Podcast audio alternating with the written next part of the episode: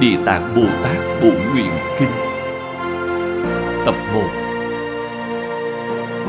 Chủ giảng Pháp Sư Tịnh Không. Thời gian, tháng 5 năm 1998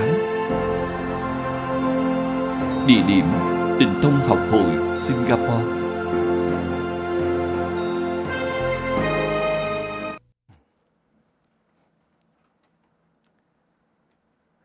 Chư vị đồng học. Trong những năm qua, khi một đạo tràng mới xây dựng xong, bộ kinh đầu tiên mà tôi nhất định sẽ giảng là địa tạng bồ tát bổ nguyện kinh. Tại sao phải giảng bộ kinh này?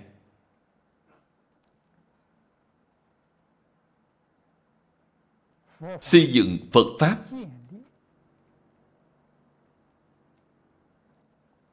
Không thể xa lìa cơ sở vật chất.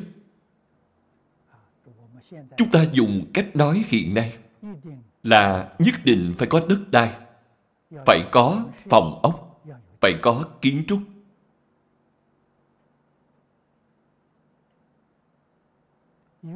Sau khi đã có cơ sở vật chất rồi, thì chúng ta mới có nơi chốn để tu đạo. Nhưng tu đạo phải dựa vào những gì chúng ta nhất định phải biết. Tu đạo nhất định phải dựa vào tâm địa.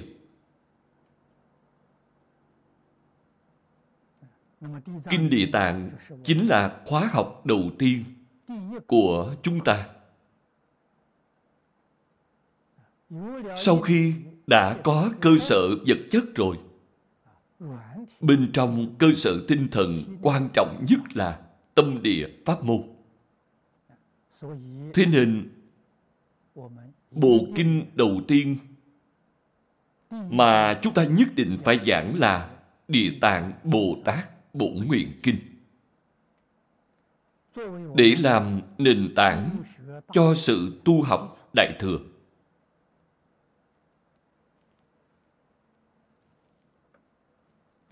Nếu như không hiểu tâm địa pháp môn, không biết phải bắt đầu tu từ tâm địa,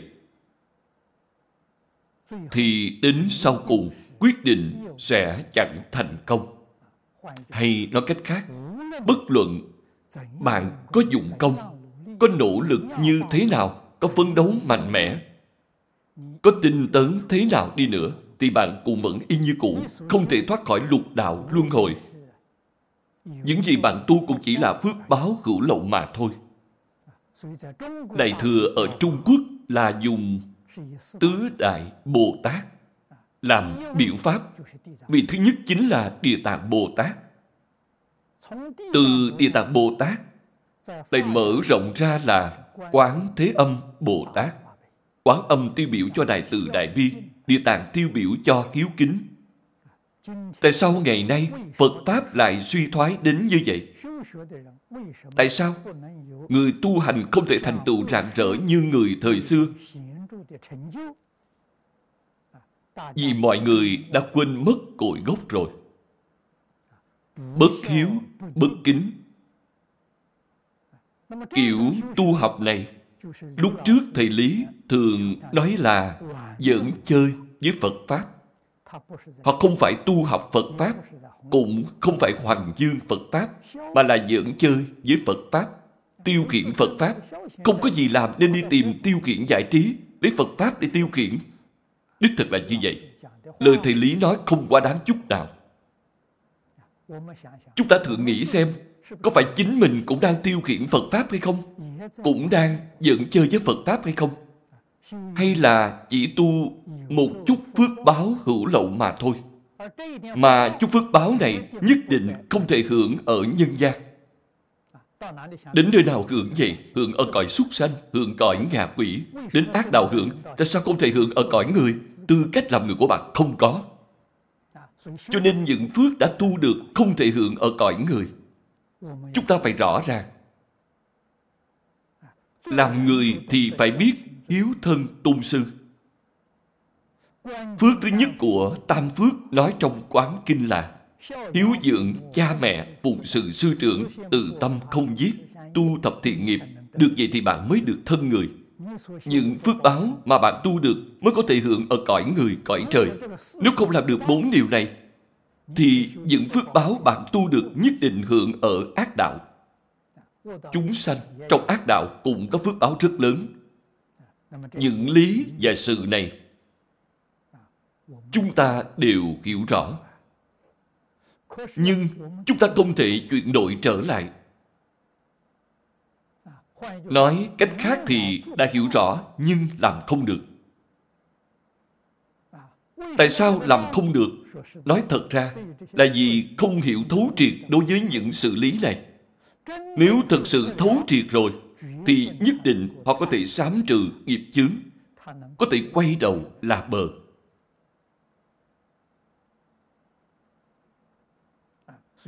Thế nên khi đạo tràng mới thành lập, Kinh Địa Tạng Bồ Tát Bổ Nguyện nhất định không thể thiếu, nhất định phải giảng.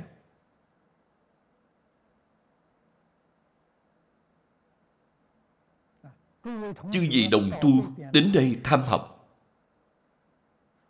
Hôm nay, chúng tôi đem khóa học này đặt làm khóa trình chủ yếu. Thời gian tuy không nhiều, nhưng chúng tôi nhất định sẽ giảng tường tận những điểm chánh yếu. Ngoài ra, những phần cổ đức đã chú giải tường tận. Pháp Sư Thánh Nhất đã giảng giải bằng ngôn ngữ thông tục. Quý vị có thể dùng đó để làm tham khảo. Tương lai, quý vị hoàng dương Phật Pháp ở trong nước và ngoài nước. Mỗi khi đến một đạo tràng mới thành lập, trước hết nên giảng Kinh Địa Tạng Bổn Nguyện. Rồi sau đó mới giảng Kinh Vô Lượng Thọ, khuyên họ niệm Phật, giảng sanh.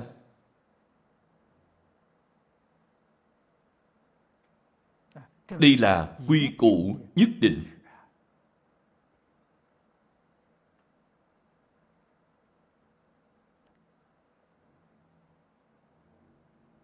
Địa Tạng Bồ Tát Bổn Nguyện Kinh Khoa Chú là do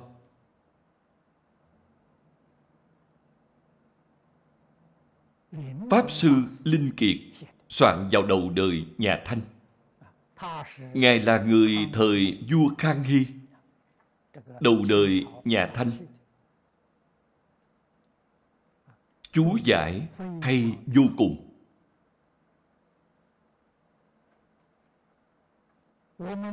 Chúng ta đọc chú giải của Ngài phải lắng lòng thể hội. Phải dùng ngôn ngữ hiện đại để diễn đạt dùng quan niệm của người hiện nay để thuyết minh. Như vậy thì mọi người mới dễ dàng tiếp nhận được.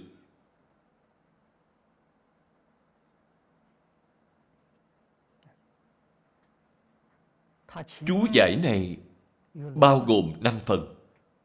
Phần thứ nhất là luân quán. Luân quán chính là lúc chưa giảng kinh văn.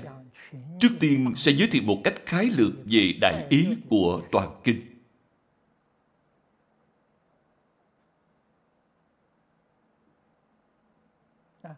Trong luân quán bao gồm năm phần huyền nghĩa. Đây là phần thứ nhất. Phần thứ hai là dạy chúng ta phương pháp quán như thế nào. Cũng chính là dạy chúng ta học tập bộ kinh này. Làm sao đem quan niệm thay đổi trở lại. Phần thứ ba là giới thiệu đại ý của toàn kinh. Luân quán của Ngài viết rất dài. Phần này rất là quan trọng. Ở phần huyền nghĩa, hoàn toàn y theo phương cách của Tông Thiên Thai. Thuyết minh, giải thích đề kinh. Biện thể, thể là chỗ y cứ của lý luận. Đức Phật căn cứ vào những gì để giảng bộ kinh này. Sau khi chúng ta sáng tỏ, thì đối với bộ kinh này, đối với lời thuyết pháp của Đức Phật, mới có thể sanh khởi lòng tin kiên định. Phần thứ ba là Minh Tông. Minh Tông là giảng về tu hành. Hay nói cách khác là làm sao đem những đạo lý này, những lý luận này biến thành hiện thực trong đời sống của chúng ta. Phần thứ tư là luận dụng. Chúng ta y theo phương pháp này tu học, đạt được những công đức, lợi ích gì? Cuối cùng là phần thứ năm, nói về giáo tướng. Chính là nói phương thức và nghi quy giáo học của Thế Tôn.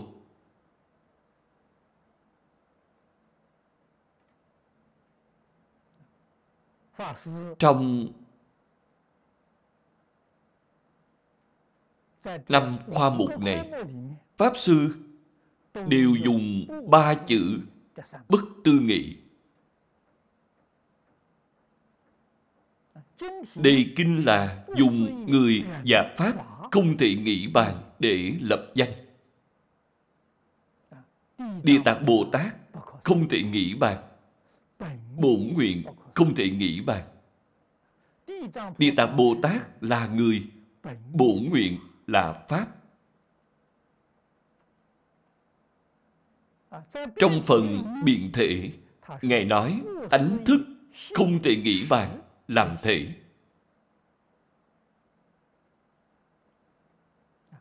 Tánh chính là chân như bổn tánh. Sở chứng của chư Phật Như Lai. Thức là chỗ dụng tâm của chính Pháp giới phàm phu.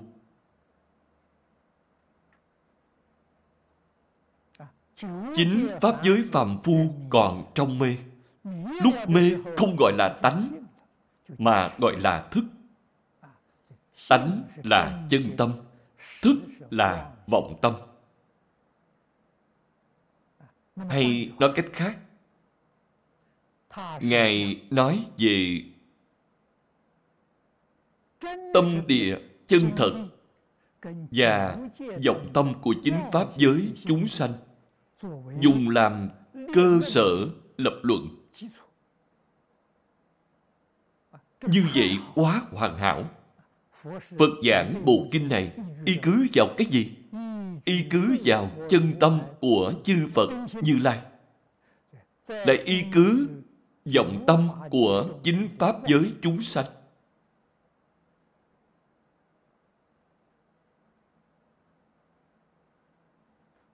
Vì chúng ta giảng bộ kinh này, y cứ của lập luận kinh này, có thể nói là vô cùng chân thật.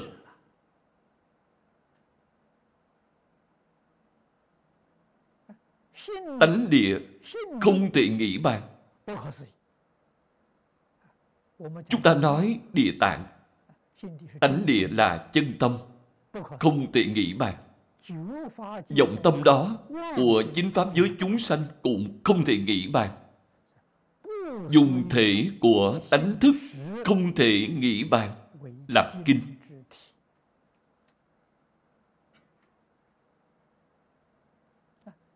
Lại còn dùng hạnh nguyện không thể nghĩ bàn làm tông chỉ. Tông chỉ của toàn kinh. Đại hạnh, đại nguyện của Địa Tạng Bồ Tát đều không thể nghĩ bàn. Lại dùng phương tiện không thể nghĩ bàn làm dụng. Việc này có thể nhìn thấy rất rõ ràng trong toàn bộ kinh điển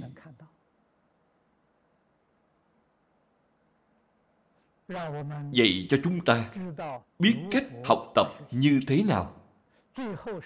Cuối cùng là dùng khai hiển vô thượng bồ đề, không thể nghĩ bàn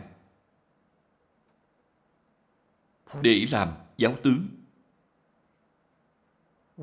Nếu dùng năm loại thí dụ này của Đại Đức thời xưa để thí dụ giáo tướng dùng sữa, sữa chua, kem, bơ và format để tiêu biểu cho năm giai đoạn của Phật Pháp. Địa tạng bổn nguyện là Đại Pháp vô thượng. Cơ sở là Đại Pháp vô thượng. Đương nhiên thành tựu sẽ là Phật quả vô thượng.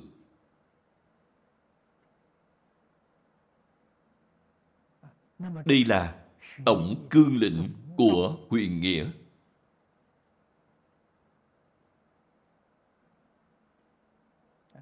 Hôm nay, chúng ta ở đây, giảng Bộ Địa Tạng Bồ Tát Bộ Nguyện Kinh này. Có hai dụng ý. Thứ nhất là đáp lời mời của Lão Pháp Sư Nhân Đức ở Cửu Hoa Sơn.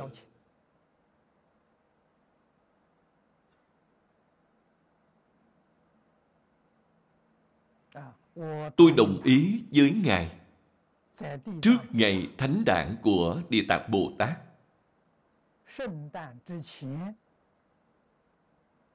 Sẽ vì đại chúng giới thiệu đại ý của Địa Tạng Bồ Tát bổ Nguyện Kinh.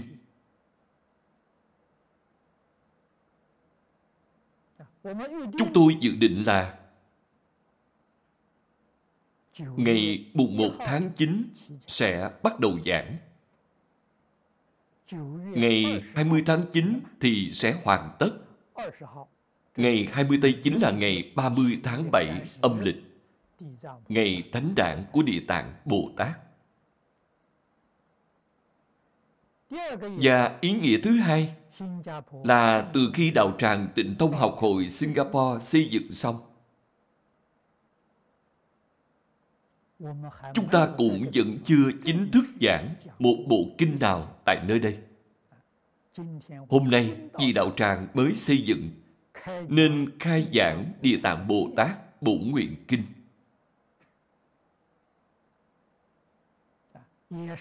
Cũng phù hợp với truyền thống giảng kinh của chúng ta bấy lâu nay, tại đạo tràng mới thành lập. Thế nên, đây là hai ý nghĩa quan trọng. Trước hết, phải giảng cho chư vị đồng tu. Một bộ kinh lớn ở báo ân đường của tịnh tông học hội.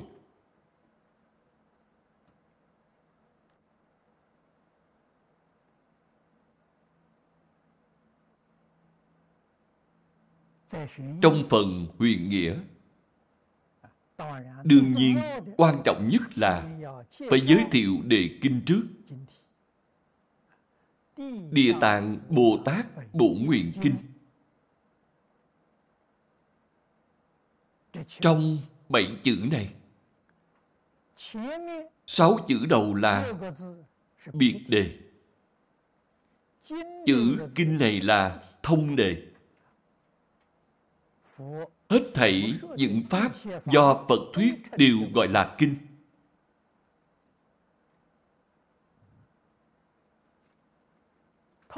Trong biệt đề này lại chia thành nhân, pháp. Bảy thứ lập đề chúng ta đều lược bớt.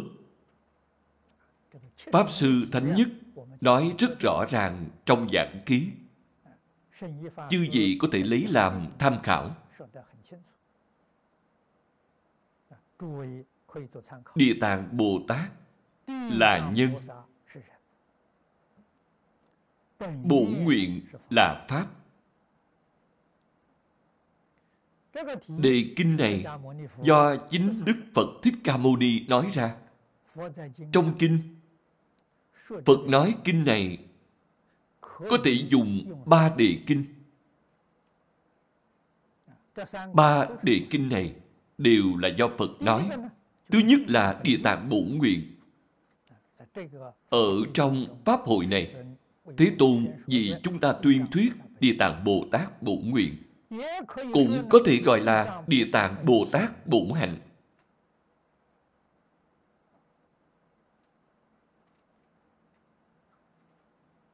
Hạnh và nguyện giống nhau.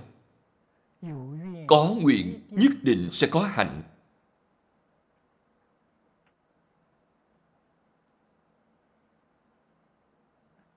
Dùng cách nói hiện nay thì ý nghĩa của hạnh là sinh hoạt của Địa Tạng Bồ Tát, là sự tu trì của Địa Tạng Bồ Tát, là xử sự đối người tiếp vật của Địa Tạng Bồ Tát.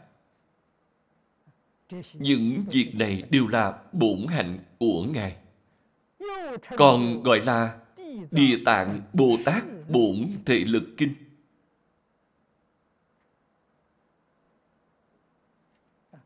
Lực là hiển thị ra năng lực thù thắng của Ngài.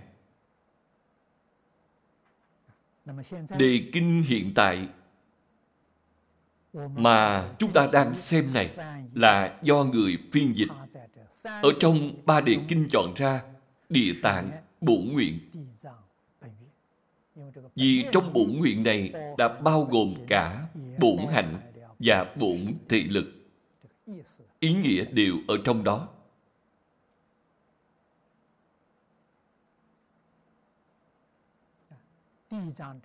Trên mặt sự thì chữ địa trong chữ địa tạng là đại địa.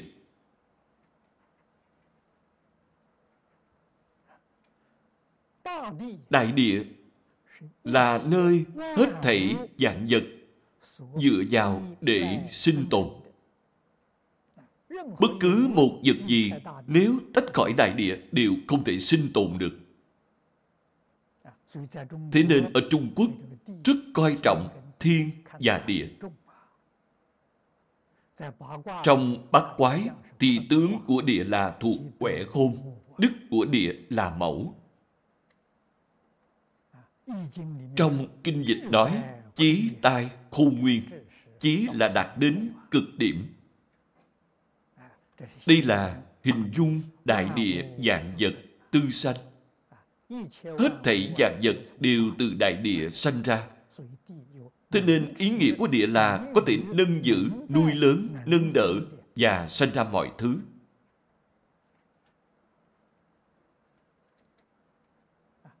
Phật dùng chữ này để thí dụ cho tâm địa của chúng ta. Tâm địa của chúng ta đích thực đầy đủ các ý nghĩa này.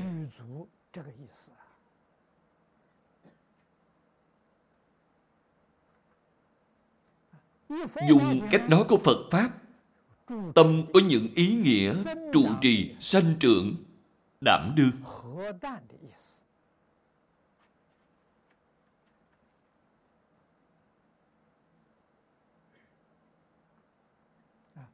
Trụ là hết thảy dạng Pháp. Nương chân tánh mà trụ hết thảy dạng pháp đều sanh từ chân tánh. Trong Kinh Hoa Nghiêm nói, Duy tâm sở hiện, duy thức sở biến.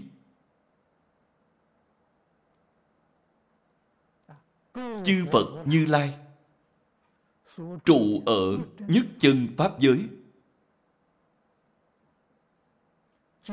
Chính giới chúng sanh trụ ở thập Pháp giới. Y báo, chánh báo trang nghiêm đều là từ trong tánh địa biến hiện ra. Tánh là năng biến. Dạng Pháp là sở biến. Trong tự tánh vốn đầy đủ du lượng trí tuệ, du lượng đức năng.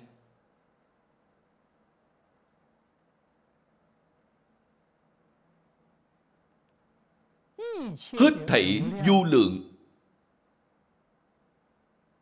vốn đều đầy đủ. Mục đích của nền giáo học Phật Pháp là dạy chúng ta minh tâm kiến tánh. Tại sao lấy việc này làm mục đích? Sau khi minh tâm kiến tánh, vấn đề gì bạn cũng tự nhiên giải quyết được hết.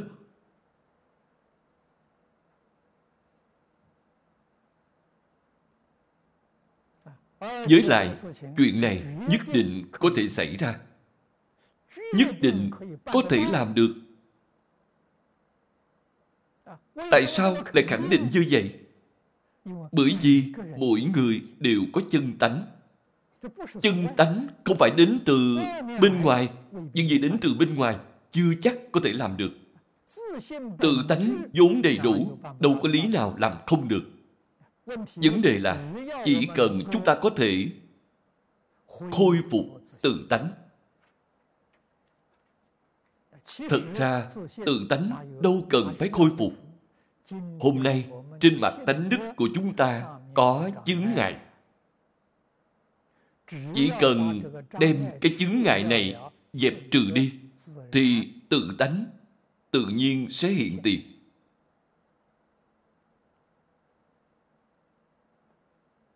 cũng như mây bay, sương tan. Ánh sáng mặt trời sẽ chiếu rọi khắp nơi. Ánh sáng mặt trời dĩ như ánh đức của chúng ta. Mây mù dĩ như chướng ngại. Chướng ngại là giả. Ánh mặt trời là thật.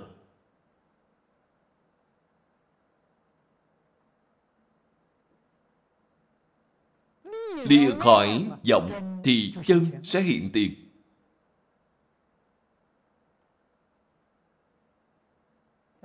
Thế nên, chân tánh không cần phải tìm cầu. Những gì bạn cầu đều là hư vọng.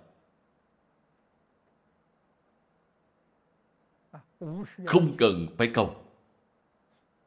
Lìa khỏi vọng tức là chân.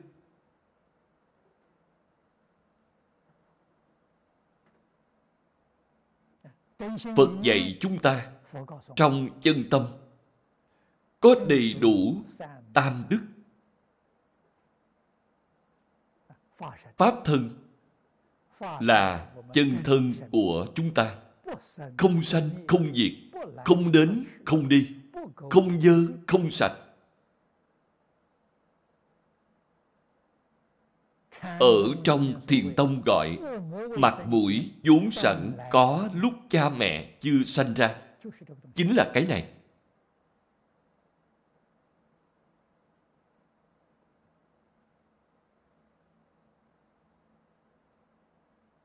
Nhưng đáng tiếc là chúng ta từ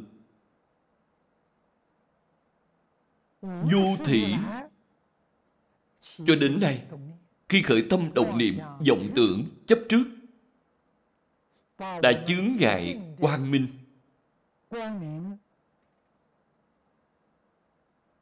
Đức dụng của tự tánh chúng ta mất rồi. Tác dụng hiện tiền này đã chịu tổn thất rất lớn.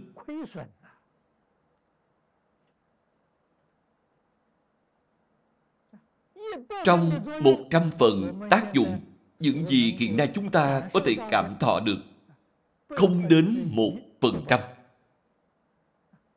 99% đức dụng không thể hiện tiền. Bạn nói việc này có đáng tiếc hay không? Tại sao lại có hiện tượng này? Vì mê mất rồi. Không biết tự mình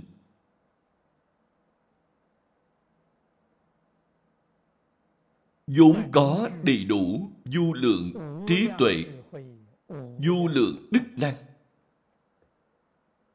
Mê mất rồi. Mê quá lâu. Mê quá sâu đậm. Mê quá rộng lớn. Phật thấy chúng ta như vậy nên mới sanh tâm thương xót.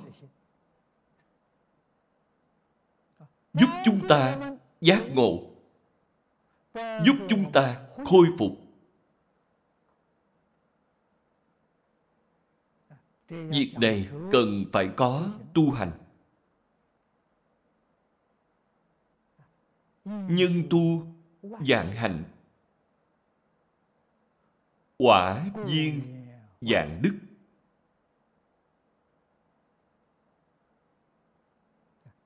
Phương pháp tu hành cũng là vô lượng vô biên.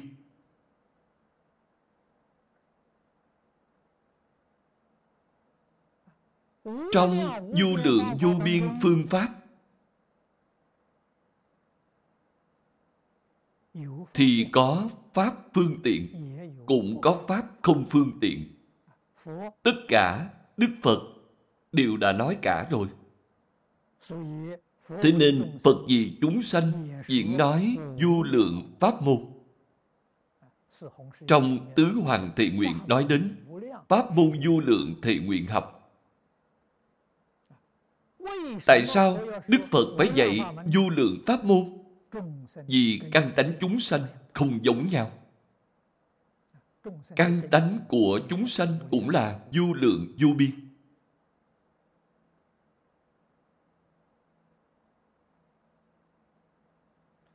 Giáo học thuận theo căn tánh của chúng sanh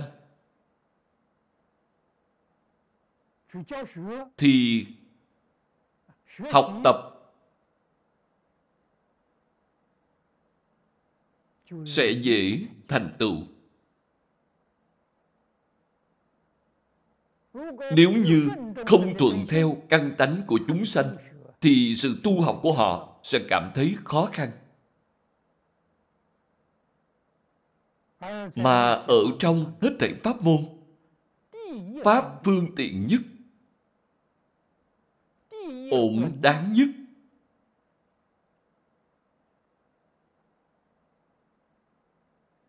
dễ dàng nhất thì không gì hơn pháp môn niệm Phật. Trong kinh này,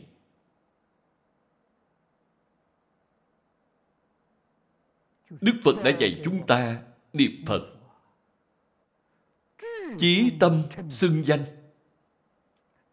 Và trong kinh Vô Lượng Thọ dạy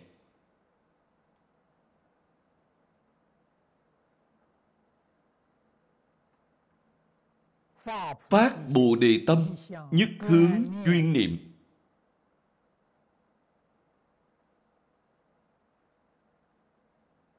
Cả hai cùng chung một đạo lý, chung một sự việc.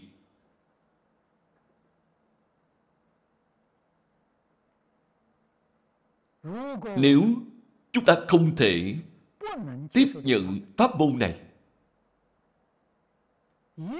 nghi hoặc pháp môn này, Phật lại mở ra pháp môn phương tiện khác cho bạn.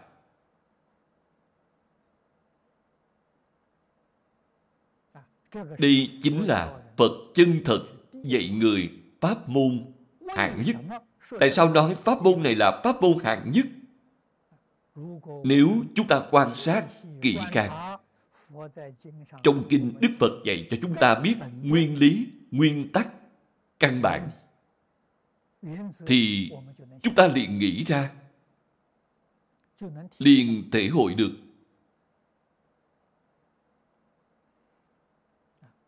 Phật dạy chúng ta.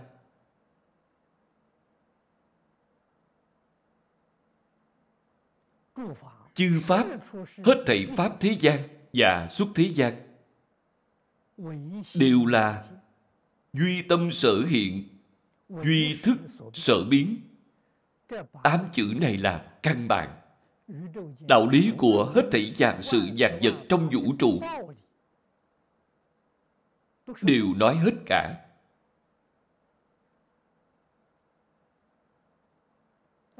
Ngài lại nói rõ ràng cho chúng ta biết Hết thảy Pháp từ tâm tưởng sanh. Chính là giải thích duy thức sở hiện.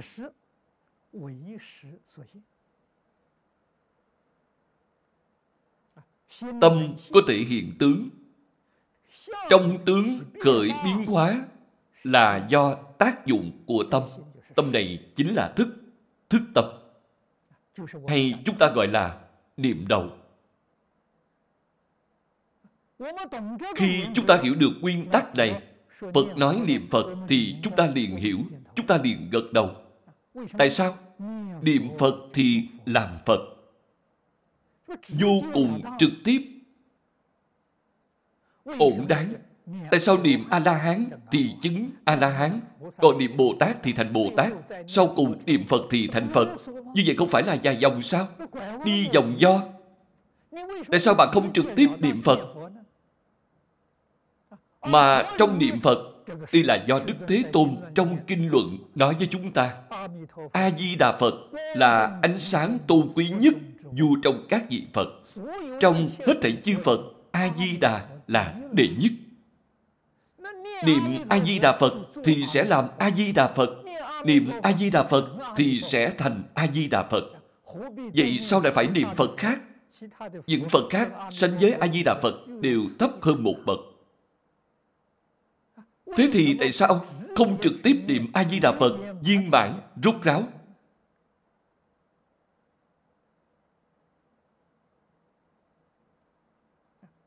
Chúng ta thông qua những đạo lý này mới khẳng định niệm A-di-đà Phật là đệ nhất. Thật sự sáng tỏ, thật sự hiểu rõ, thì niệm niệm trong tâm đều là A-di-đà Phật. Đó mới là người chân thật niệm Phật. Con đường của Pháp môn niệm Phật là đạo cộng giới. Hết thảy giới luật đều viên bản, đầy đủ. Bạn không phạm giới, không phá giới là đạo cộng giới. ác thiện định là định cộng giới. Định cộng giới không bằng đạo cộng giới. Trong đạo cộng giới không bằng niệm Phật cụ túc viên mạng giới luật, thanh tịnh giới luật. Đồng tâm, đồng nguyện, đồng đức, đồng hạnh với A-di-đà Phật. Vậy mới là đại viên mãn thật sự.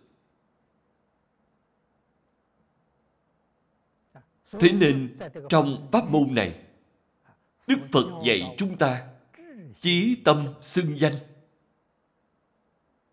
niệm tụng niệm tụng tức là đọc tụng đại thừa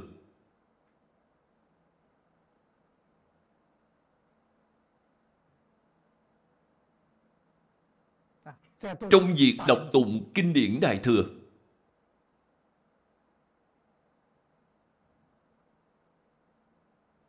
thì lấy kinh vô lượng thọ làm đệ nhất lúc giảng giải, Tôi đã phân tích với mọi người rồi. Chúng tôi không có khả năng phân tích như vậy. Mà chính là cổ Đại Đức thời tùy đường nói cho chúng ta biết. Hết thảy kinh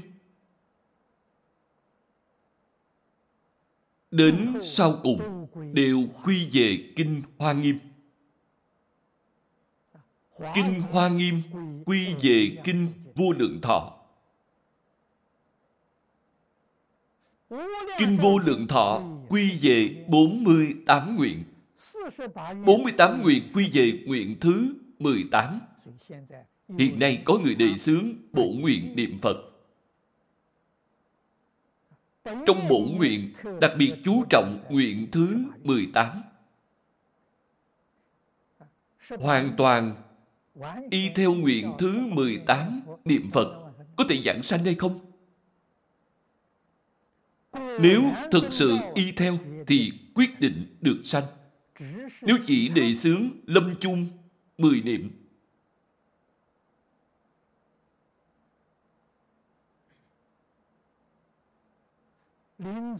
một niệm cũng có thể giảng sanh.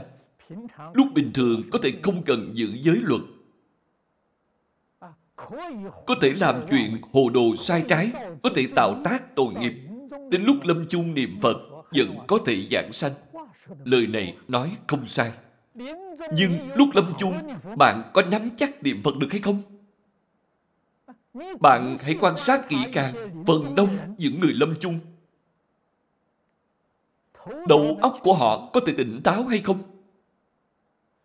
Nếu lúc lâm chung hồ đồ, mê man, người khác giúp họ niệm thì họ cũng không chịu nghe. Lúc lâm chung, nghiệp chướng hiện tiền. Câu Phật hiệu nghe không lọt vào tai. Thậm chí là nghe Phật hiệu điền sanh phiền não. Tôi đã đích thân chứng kiến hạng người này. Niệm Phật suốt cả đời, nhưng đến lúc lâm chung không chịu niệm Phật, tham sống sợ chết. Không thể buông xuống. Bổn nguyện như đã nói đó, không sai. Nhưng nói trên sự tướng thì khó, khó vô cùng. Đó là thiện căn phước đức nhân duyên như thế nào? Chúng ta phải hiểu rõ ràng. Cổ đại đức đúng là từ bi đến tột cùng. Phân tích cho chúng ta rất rõ ràng, rất tường tận. Khuyên chúng ta đừng có giữ tâm niệm cầu may. Nhất định phải chân đạp thực địa. Hết lòng nỗ lực tu học. Thì lúc lâm chung mới nắm chắc được. Người cầu may, đến sau cùng nhất định sẽ thất vọng. Thế nên đề xướng bổn nguyện, xả bỏ giới hành. Đây là đi con đường nguy hiểm.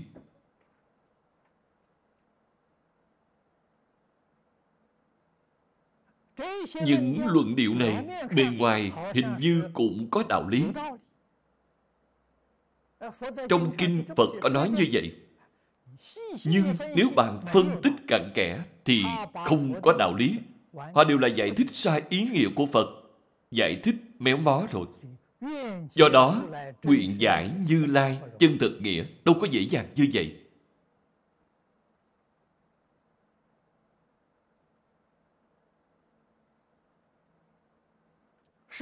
Năm xưa, lúc Thế Tôn còn tại thế,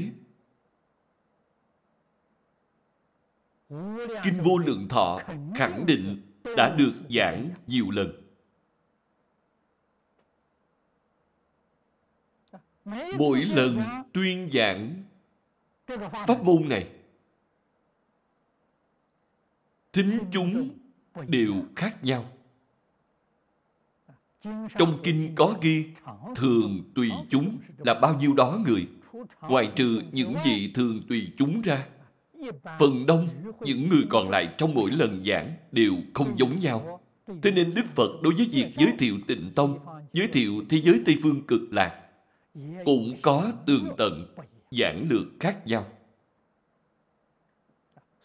Cho nên sau này kết tập kinh điển, nội dung kinh điển khác biệt rất lớn.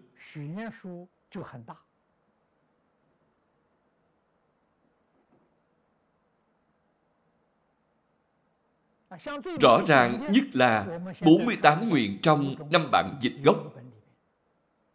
Có kinh thì ghi là 24 nguyện. Có những kinh thì ghi 48 nguyện, còn có kinh thì ghi 36 nguyện. Đây là sự khác biệt rõ ràng nhất.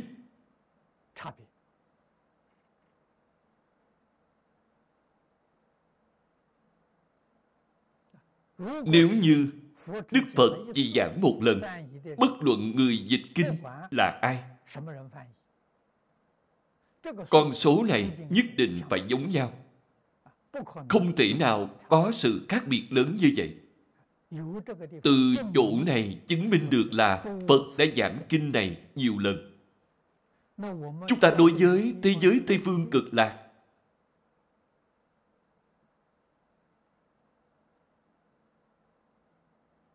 muốn nhận thức sáng tỏ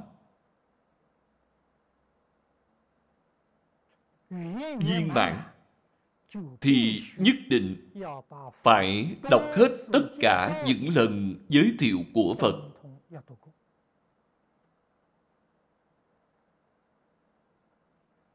Kinh Phật thời xưa đều là ghi chép bằng tay. Số lượng lưu thông rất ít. Một người ở trong đời có cơ hội đọc được năm bản dịch gốc này. Đây là người có phước báo to lớn, nhân duyên thù thắng.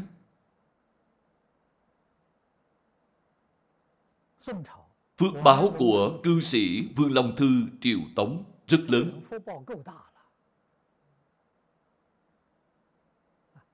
Đương nhiên cũng được Phật lực gia trì. Trong năm bản dịch gốc, ông chỉ đọc được bốn bản. Còn Kinh Đại Bảo Tích phiên dịch đời đường thì cư sĩ Vương Long Thư không có dịp xem qua. Cho nên bản dịch vô lượng thọ trong Kinh Đại Bảo Tích có một số lời dạy rất quan trọng mà trong bốn bản dịch gốc kia không có. Cư sĩ Vương Long Thư cũng thật sự vô cùng tài giỏi. Biết phần đông người ta rất khó có cơ duyên xem được nhiều bản kinh như vậy. Nên ông bắt đầu làm bản hội tập.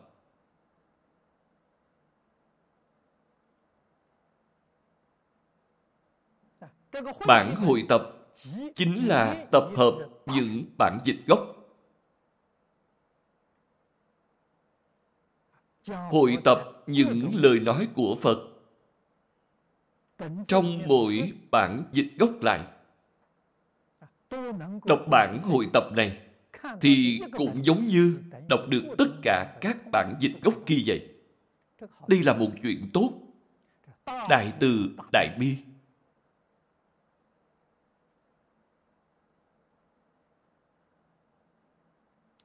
Bản này của ông được nhập vào Đại Tạng Kinh. Nhập tạng nghĩa là được những đại đức thời xưa trong nhà Phật đều thừa nhận, đều khẳng định cách làm này chính xác. Không có sai lầm. Bản hội tập của Vương Long Thư được lưu truyền cho đến đời sau. Những lời chú giải trong A-di-đà Kinh Sớ Sao của Đại sư Liên Trì dùng cách trích dẫn lấy trong kinh văn của Kinh Vô Lượng Thọ phần nhiều đều lấy từ bản hồi tập của Vương Long Thư.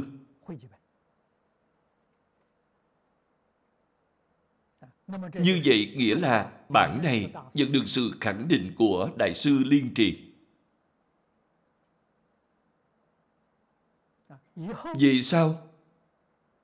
Có bản tiết hiệu của Bành Tế Thanh, bản hồi tập của Ngụy Mạc Thâm,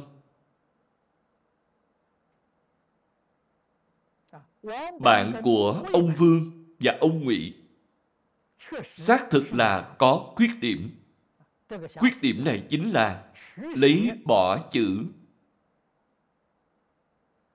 không khéo. Không thích hợp lắm.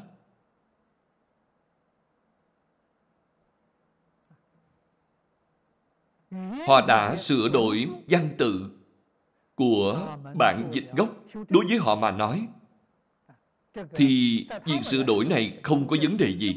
Đích thực còn hay hơn câu từ của bản dịch gốc nữa.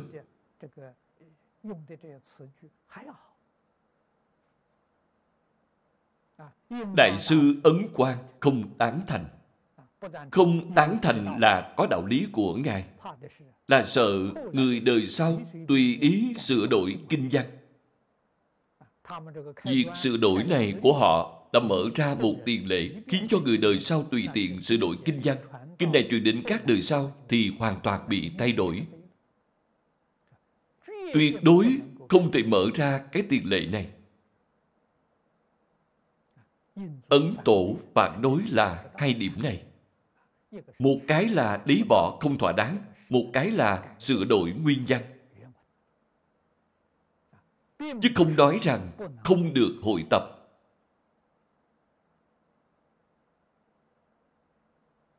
Đến những năm đầu của thời dân quốc, bản hội tập của lão cư sĩ Hà Liên Cư ra đời.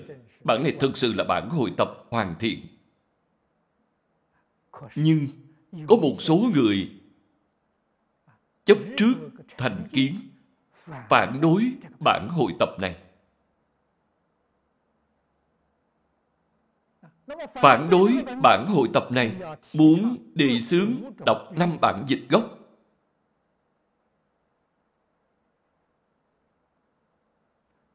Nếu như nói phản đối bản hội tập này đề xướng một bản trong năm bản dịch gốc, thì trong bốn bản còn lại vẫn còn một số kinh văn quan trọng bạn sẽ chẳng đọc đến.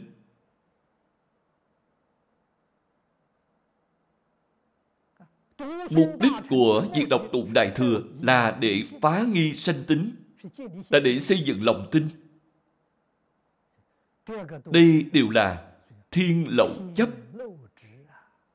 thiên kiến, thiện kiến, hiểu biết nông cạn những chấp trước này đều là sai lầm. Lại nói cụ hạ là cư sĩ. Cư sĩ không có tư cách để hội tập kinh tạng. Vương Long Thư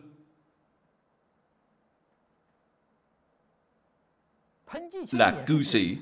Bành Tế Thanh cũng là cư sĩ. Ngụy Nguyên cũng là cư sĩ. Đại sư Liên Trì là người xuất gia, là tổ sư tịnh độ tông. Đại sư Liên Trì có thể dùng bản của ông Vương Long Thư. Đại sư Liên Trì không nói Vương Long Thư là cư sĩ tại gia, không có tư cách hội tập, không có nói lời này.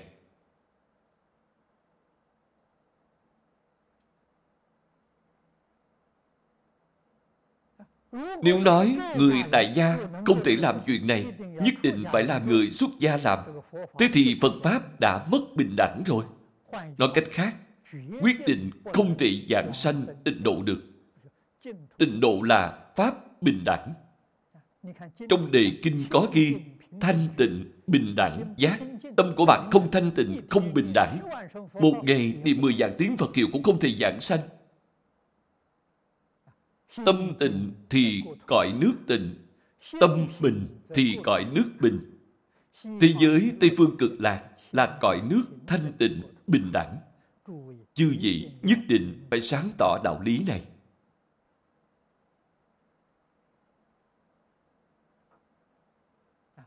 Cụ hạ không phải là người bình thường.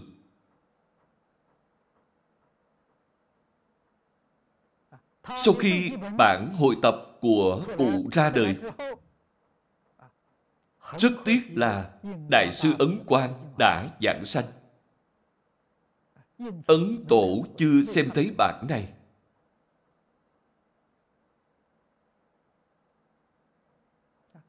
Tôi tin tưởng nếu Ấn Tổ xem thấy bản này, nhất định sẽ tán thán, sẽ tán thành.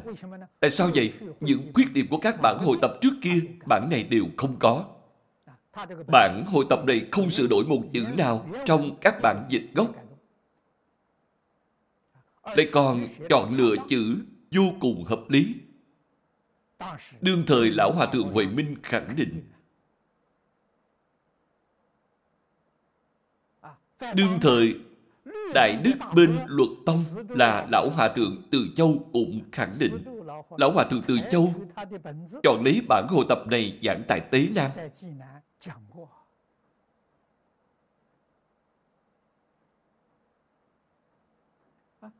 Đại Đức Tại Gia là lão cư sĩ Mai Quang Hy dùng bản hội tập này giảng trên đài phát thanh Trung ương.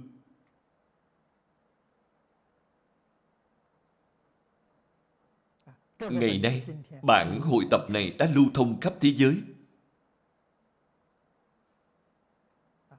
Phù hợp với lời tiên tri của lão cư sĩ lúc lâm chung. Ngài nói với học trò rằng, tương lai bản hội tập này sẽ từ hải ngoại truyền đến Trung Quốc. Lời này đã thành sự thật. Lúc bấy giờ mọi người đều hoài nghi. Ngày nay đã khẳng định rồi, quả thật là như vậy. Ngài lại nói kinh này sẽ truyền khắp toàn thế giới. Cho nên bản hội tập này của cụ Hạ hoàn toàn tương ứng với lời tiên tri của cụ.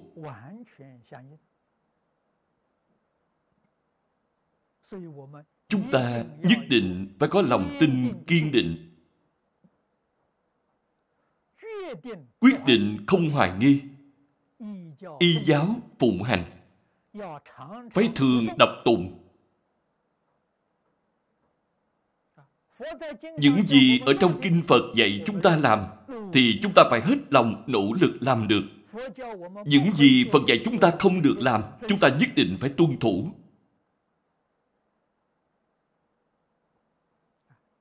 Niệm Phật như vậy, phát nguyện giảng sanh, thì một đời này của chúng ta mới có thể thành tựu. Chúng ta phải tin tưởng lời Phật dạy. Mỗi chữ, mỗi câu trong bản hội tập của cụ Hạ đều là nguyên văn từ năm bản dịch gốc. Chư gì có thể lấy năm bản dịch gốc đem ra để đối chiếu.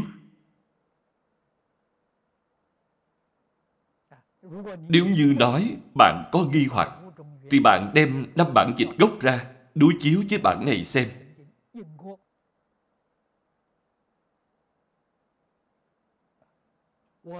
Lúc trước, tôi đã từng in. Tên cuốn này là Tịnh Độ Ngũ Kinh Độc Bổn. Trong đó, có năm bản dịch gốc, bốn bản hội hiệu, tổng cộng chín bản của Kinh Vô Lượng Thọ đều nằm trong cuốn này. Mọi người có thể đối chiếu.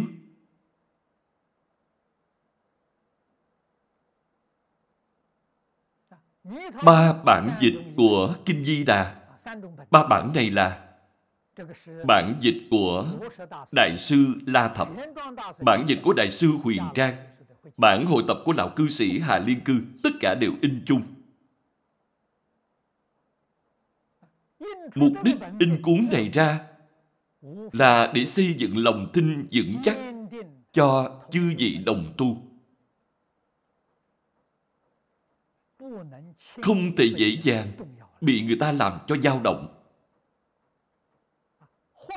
Rồi lại làm hỏng đại sự nhân duyên một đời này của chúng ta, vậy thì rất đáng tiếc. Chúng ta nhất định phải biết đọc tụng Đại Thừa. Quy y Kinh Vô Lượng Thọ.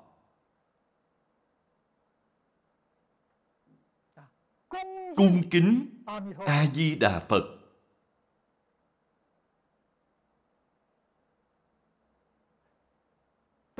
Bạn hết lòng tu Pháp cúng dường.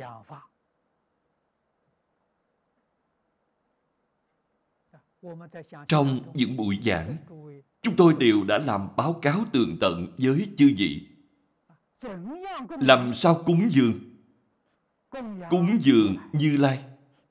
Cúng dường chúng sanh. Như giáo tu hành cúng dường. Đây là chân cúng dường.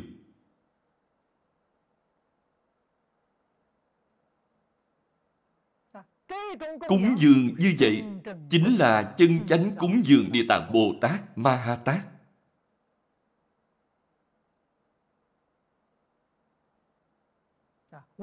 Chúng ta tổng kết ý tứ trong kinh này. Nếu chúng ta có thể thực sự chí tâm xưng danh, đọc tụng Đại Thừa, quy y, cung kính, cúng dường, công đức của người này không thể đo lường nổi.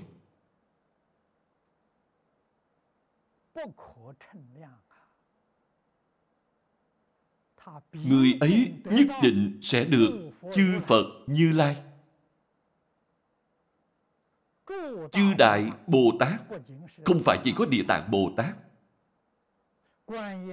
mà còn được oai thần của những Đại Bồ Tát như Quán Âm, Thế Chí Văn Thù, Phổ Hiền, Gia Trì tất nhiên sẽ được quả báo không thể nghĩ bàn. Ở trong kinh này, Phật nói cho chúng ta biết Địa Tạng Bồ Tát trong vô thị kiếp đến nay.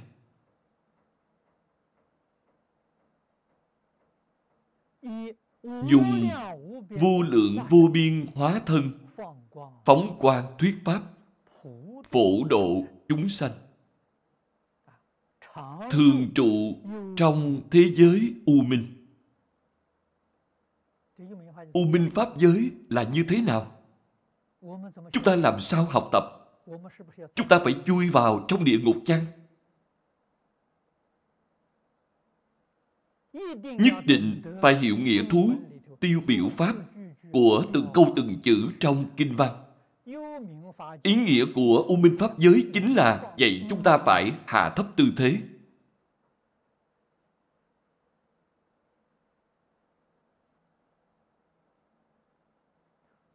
Làm việc thiện không cần phải để cho người ta biết, không cần phải biểu dương. Đây chính là U Minh Pháp Giới. Làm một cách âm thầm hết lòng nỗ lực đi làm. Xả bỏ hết thảy danh văn lợi dưỡng chính là ở trong u minh pháp giới.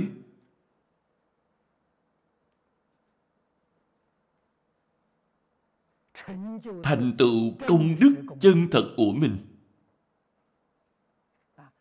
Niệm niệm đều làm lợi ích cho chúng sanh trong lục đạo.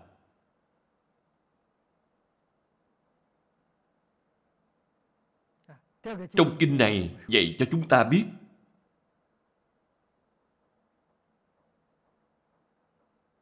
quan hệ của chúng ta với chư Phật, Bồ Tát. Quan hệ của chúng ta với lục đạo chúng sanh. Phàm phu vô tri.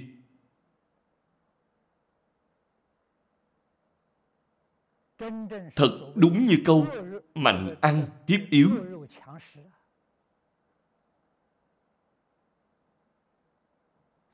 tàn hại hết thảy chúng sanh.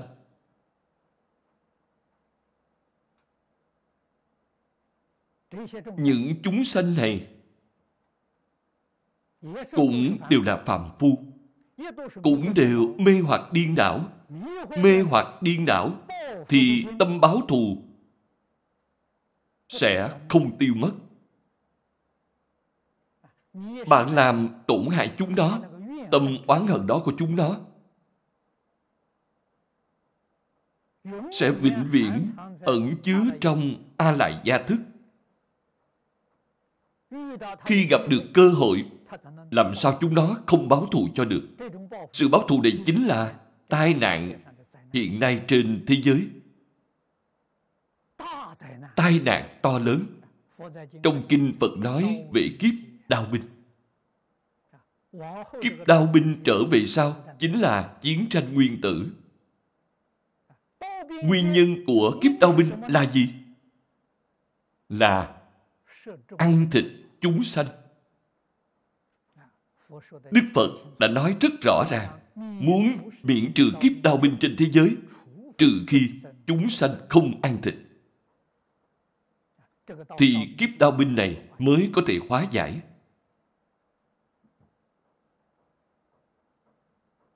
Lúc trẻ tuổi vô tri không ăn thịt đó thì cũng sát hại nó.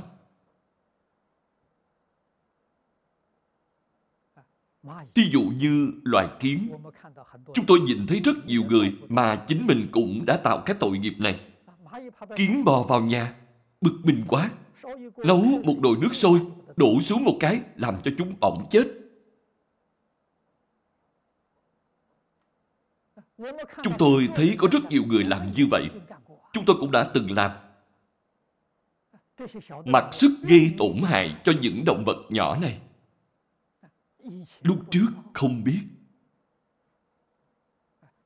Bây giờ mới biết mình đã phạm phải tội lỗi cực nặng.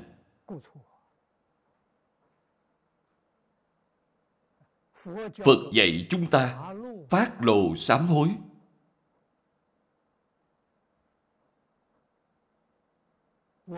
Ngày nay, chúng ta sáng tỏ rồi. Biết được chính mình đã làm việc sai quấy, hết lòng tu hành. Hết thảy những công đức mỗi ngày đọc tụng, cúng dường, tu học, đều hồi hướng cho những oan thân trái chủ này. Chính chúng ta không dám hưởng công đức ấy. Chỉ hy vọng hóa giải hết những oan kết này. Được như vậy thì trên con đường bồ đề của chúng ta thuận buồm xuôi gió, không còn chướng ngại. Nếu nói không làm được, vậy thì thường hay nói đến nghiệp chướng hiện tiền. Nghiệp chướng của bạn làm sao mới không hiện tiền?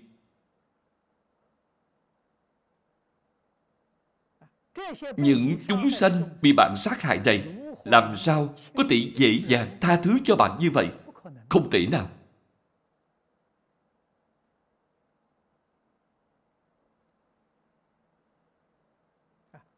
Cho nên, chúng ta phải học theo Địa Tạng Bồ Tát. Dùng tâm chân thành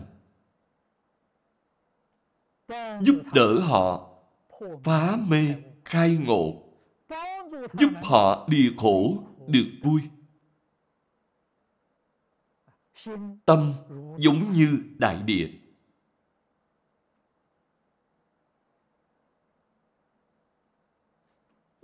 Hết thảy Pháp và hết thảy chúng sanh nương nhờ vào đó để trụ trì, sanh trưởng, đảm đương.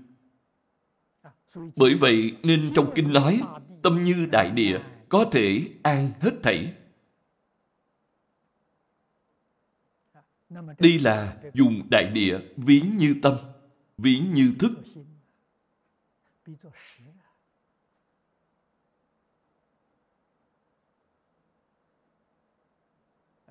Ngày nay, chúng ta nhìn thấy đại địa. Chân đạp trên mặt đất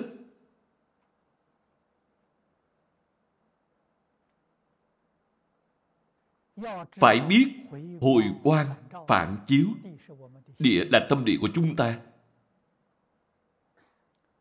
Tâm địa bình đẳng.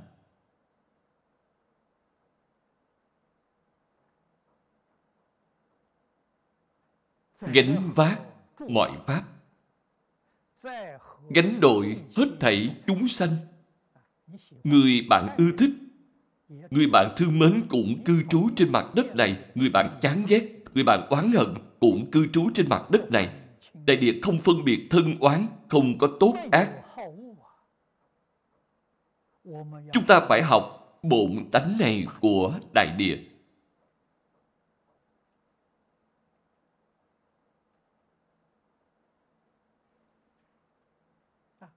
Tâm địa của chúng ta vốn cũng giống như đại địa.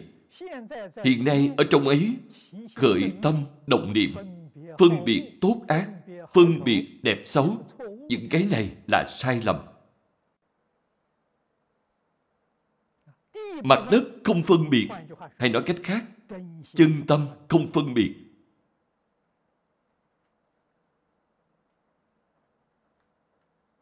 Vọng tâm còn phân biệt, vọng tâm là sai lầm. Biết được vọng tâm đang phân biệt thì biết tâm chúng sanh. Biết đại địa không phân biệt thì biết chân tâm. Thế nên lập luận của kinh này chính là chân tâm và vọng tâm.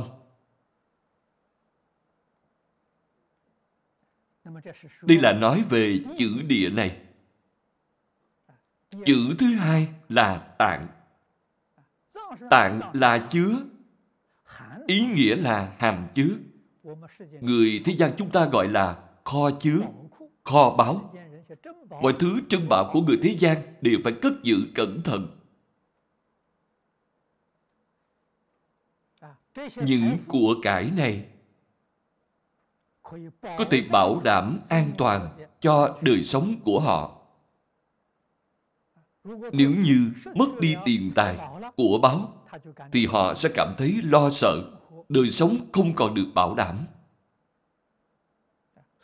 Thế nên người thế gian, ai ai cũng muốn cất giấu những trân bảo, những tiền tài này. Phật dùng việc này để thí dụ trong tự tánh chúng ta có kho báu. Đó là tam đức bí tàng Trong chân tâm tự tánh của chúng ta có pháp thân. Pháp thân là chân thân. Trong tông môn gọi là mặt mũi vốn sẵn có khi cha mẹ chưa sanh ra. Bổn lai diện mục là pháp thân. Không sanh không diệt, không đến không đi, không dơ không sạch.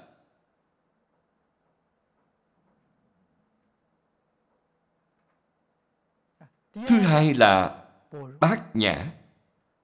Bát nhã là trí tuệ. Trí tuệ cứu cánh viên mãn là trong tự tánh vốn sẵn có đầy đủ. Không phải đến từ bên ngoài. Vô lượng vô biên trí tuệ.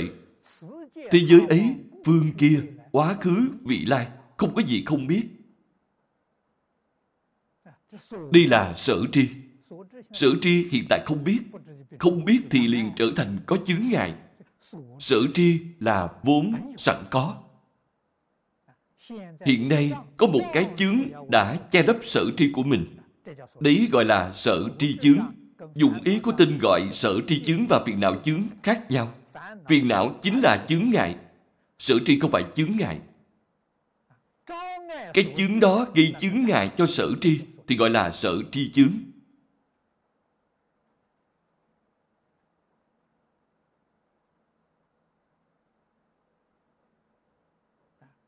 Nếu chúng ta dùng danh tướng trong Phật Pháp để nói về vọng tưởng, phân biệt, chấp trước, thì chấp trước là phiền não chướng.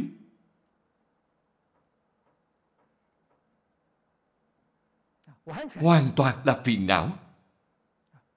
Trong phân biệt, có một phần là phiền não, một phần là sở tri chướng. Trong vọng tưởng, hoàn toàn là sở tri chướng. Có người hỏi, vô minh từ đâu đến? Vô minh làm sao đến? Thực ra, Thích Ca Mâu Ni Phật trong hội Lăng Nghiêm đã giảng rất rõ ràng, rất thấu triệt. Người đọc Kinh Lăng Nghiêm đều nuốt trọn cả trái táo, đều hàm hồ đức qua như vậy. Phật giảng rất rõ ràng. Từ nơi tri kiến lập ra cái hiểu biết, đó chính là cái gốc của vô minh. Cái gì gọi là tri kiến? Tri kiến chính là sở tri. Sở tri chính là trí tuệ bát nhã. Trong cái sở tri, bạn còn muốn lập ra một cái tri. Vậy là sai rồi. Trên đầu lại gắn thêm cái đầu. Đó chính là căn bản của vô minh. Bạn không cần lập thêm một cái tri trên cái sở tri. Thì trí tuệ của bạn liền hiện tiền.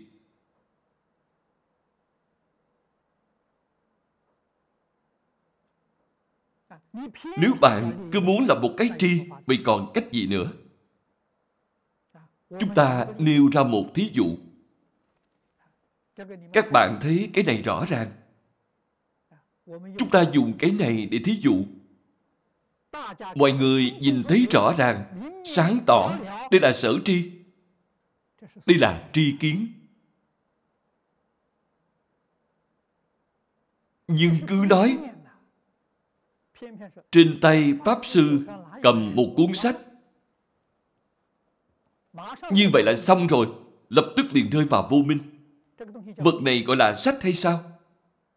Vật này gọi là tay hay sao? Tay là do bạn kiến lập nên. Sách là do bạn kiến lập nên. Bạn muốn kiến lập cái này gọi là sách, cái này gọi là tay. Vậy thì bạn sai rồi. Đây chính là vô minh. Lúc Phật Pháp chưa truyền đến Trung Quốc, người Trung Quốc cũng rất thông minh. Lão Tử đã biết, tên mà có thể gọi được thì không phải là tên thường hằng. Đạo mà có thể nói được thì không phải là đạo thường hằng. Một khi bạn đã nói ra cái tên thì đã sai rồi. Đó là ý tứ riêng của bạn, không phải là chân tướng sự thật. Thế nên bạn lập tri trên tri kiến, thì bạn sẽ rơi vào vô minh. Bạn đã khởi vọng tưởng, trong vọng tưởng lại có phân biệt, lại có chấp trước. Cả đống chuyện phiền phức cùng đến, đều đến một lượt. Phật thuyết Pháp cho chúng ta, Phật nói ngã nhưng không chấp trước ngã, việc này cao minh.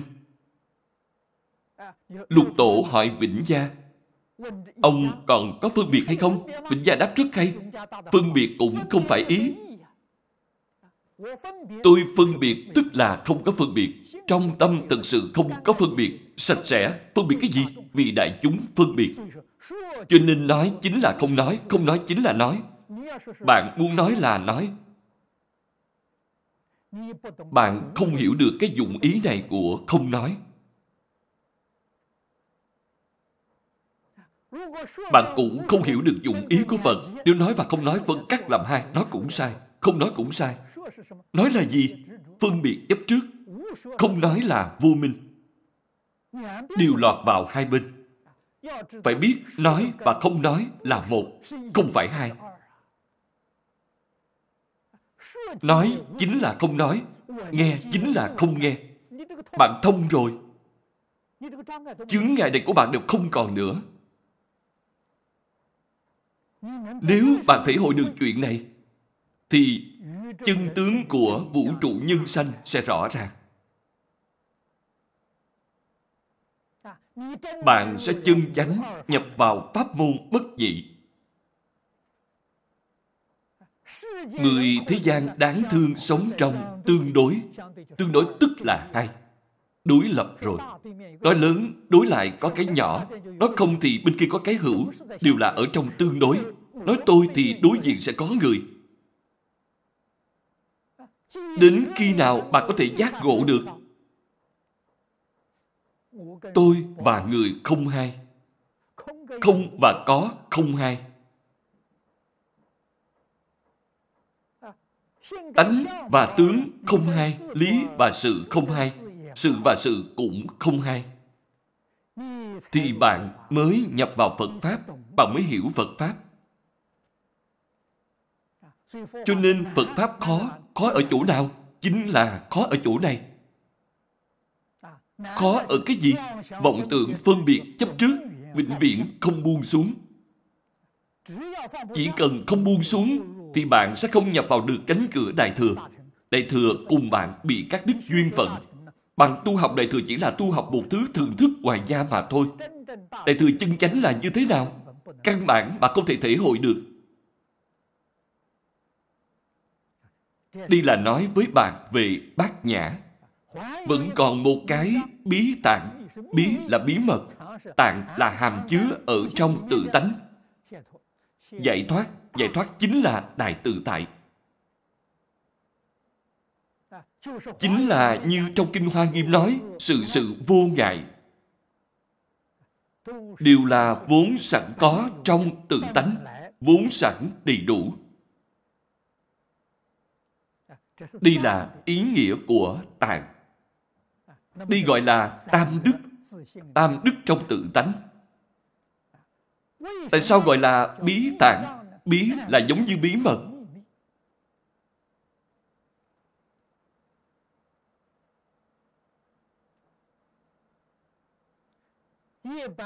Phần đông phàm phu không thể cảm giác.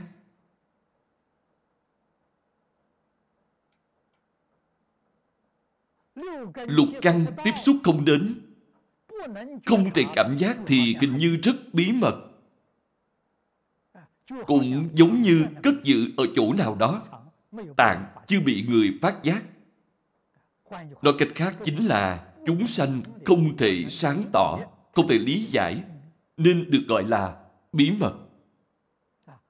Mà trong tâm tánh đích thực bao gồm vô lượng vô biên hết tỷ pháp.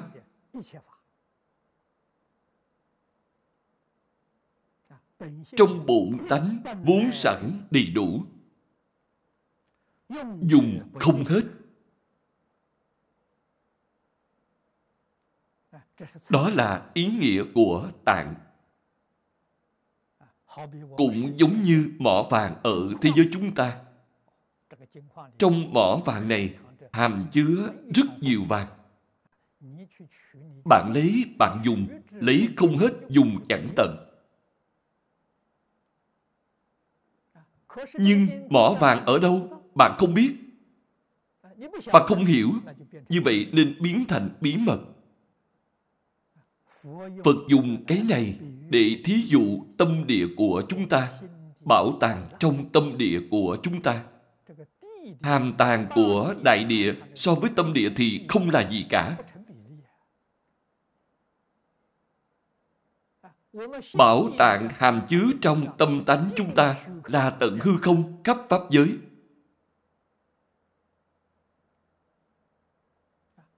Phật Pháp của hết thảy chư Phật,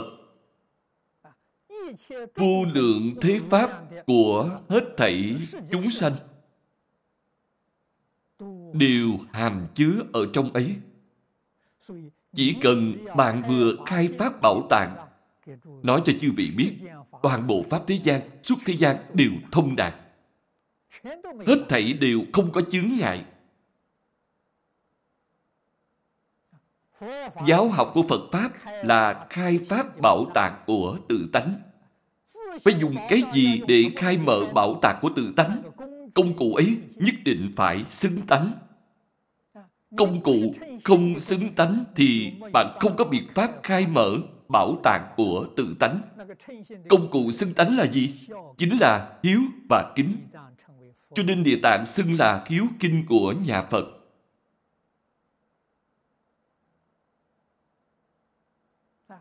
Nếu dùng ngôn ngữ hiện nay để nói thì Kinh Địa Tạng chính là hiếu đạo và sư đạo. Biết hiếu thân tôn sư thì có thể khai phát bảo tàng của tự tánh. Nếu như bạn không thể hiếu thuận cha mẹ, không thể tôn trọng thầy giáo, bạn vĩnh viễn sẽ ở ngoài cửa Phật Pháp.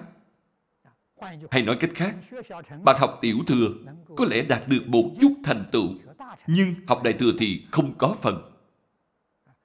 Đại thừa là khai phát tự tánh, không giống với tiểu thừa. Tiểu thừa là ở trên sự tướng. Nói cách khác, đây vẫn còn là thế Pháp. Pháp xuất thế trong tiểu thừa bạn cũng không đạt được. Hay nói cách khác, dù cho bạn tu học tiểu thừa, bạn chỉ có thể dừng lại ở sơ quả mà thôi. Còn cảnh giới của nhị quả, tứ quả sẽ không chứng được. Nếu muốn chứng được tứ quả của tiểu thừa, thì quả vị cao nhất của tiểu thừa vẫn là phải hiếu thân tôn sư.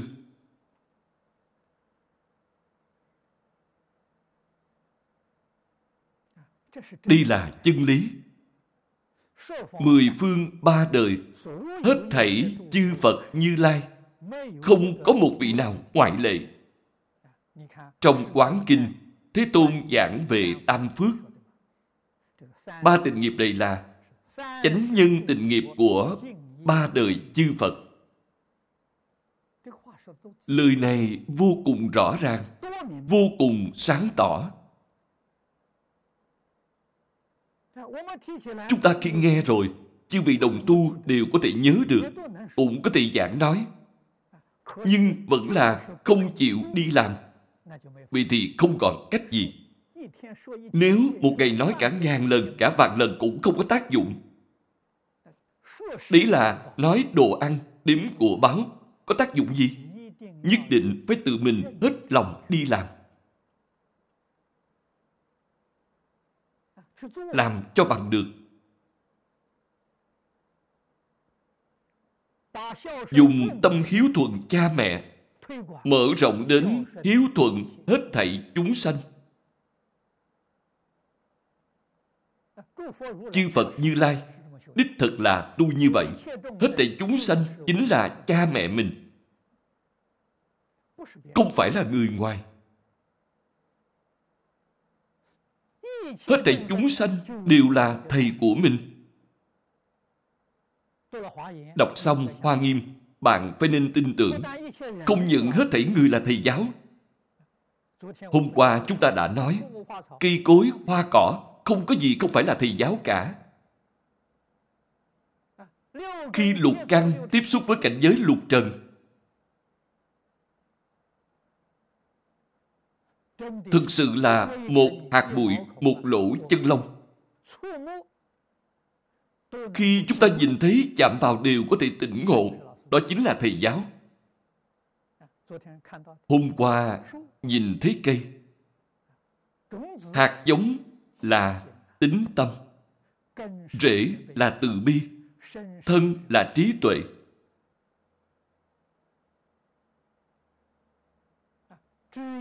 Cành lá là năm độ.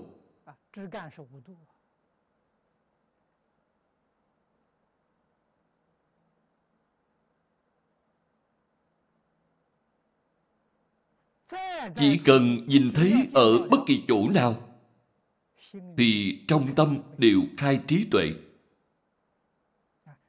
Đúng như lời của Đại sư Huệ Năng nói, khi gặp ngũ tổ, trong tâm đệ tử thường sanh trí tuệ. Ngày làm sao không thường sanh trí tuệ? Lục căn tiếp xúc cảnh giới lục trần bên ngoài đều khai ngộ. Đây chính là thường sanh trí tuệ. Ngày nay lục căn chúng ta tiếp xúc cảnh giới lục trần bên ngoài đều sanh phiền não. Nếu thuận theo mong muốn của mình thì sanh tham ái. Tham ái là phiền não. Không hợp với mong muốn của mình thì chán ghét. Chán ghét sanh phiền não. Người ta lục căn thấy cảnh giới lục trần thì sanh trí tuệ, không sanh phiền não. Đây chính là chỗ phàm thánh không giống nhau chỗ khởi tu không tương đồng. Cho nên, trong kinh Đức Phật dạy bảo chúng ta khẳng định tự tánh của chúng ta vốn sẵn đầy đủ vạn pháp, đầy đủ hết thảy pháp. Đây là của báo. Giống như trong lòng đất hàm chứa những khoáng vật quý báu. Kho báo chứa dưới đất, dùng còn hết. Còn kho báo chứa trong tâm tánh chúng ta, dùng không hết. Tại sao không biết khai phát? Bốn Đại Bồ Tát chính là bốn pháp môn để khai phát kho báo trong tự tánh. Bốn pháp môn này phải dùng cùng lúc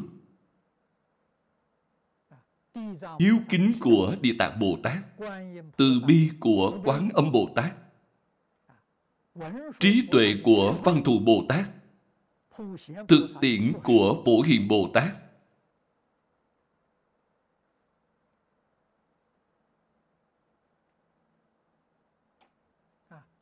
Tứ Đại Bồ Tát dạy chúng ta khai phát kho báu trong tự tánh.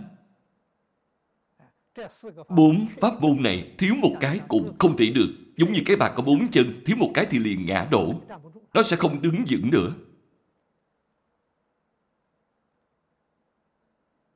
Nhất định phải sáng tỏ đạo lý này. Những điều Đức Phật nói trong hết Thầy kinh điển Đại Thừa, ngàn kinh muôn luận đều không ngoài điều này. Chư Phật Bồ Tát đã sáng tỏ rồi, liền đi làm, các ngài được thọ dụng, đạt được đại tự tại, đại viên mãn.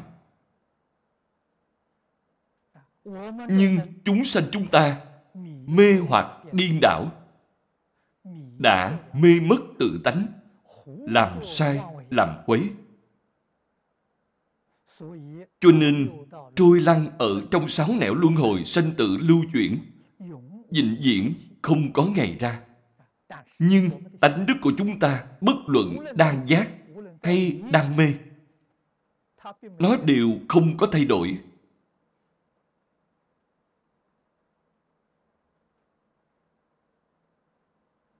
Lúc ngộ, không có tăng thêm một tơ hào. Khi mê, cũng không có giảm bớt một tơ hào.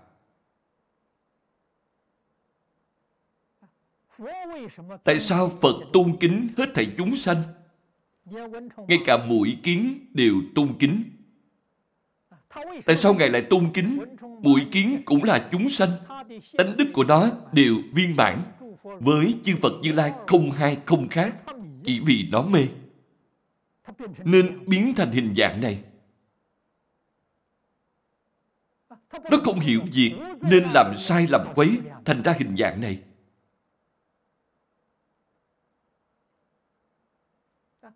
Tuy ra nông nổi này, tánh đức của nó viên mãn giống như cũ, không có giảm bớt mảy may.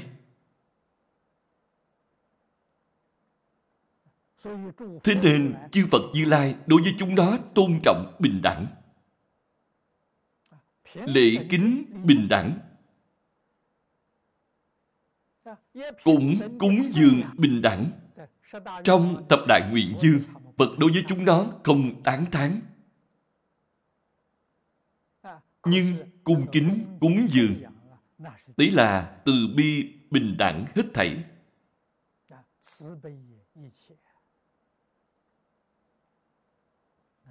Chúng ta phải nhận thức tâm địa, khẳng định bảo tạng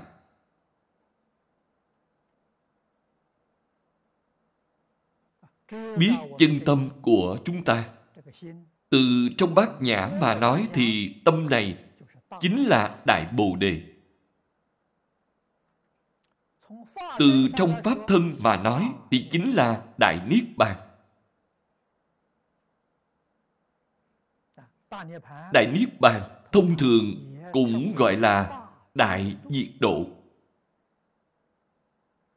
Niết Bàn là tiếng Phạn, dịch thành tiếng Trung Quốc ý nghĩa là diệt độ. Nếu như dùng ba chữ đại, diệt, độ để nói, đại ý nghĩa là pháp thân, diệt là diệt phiền não, diệt vọng tưởng, phân biệt, chấp trước.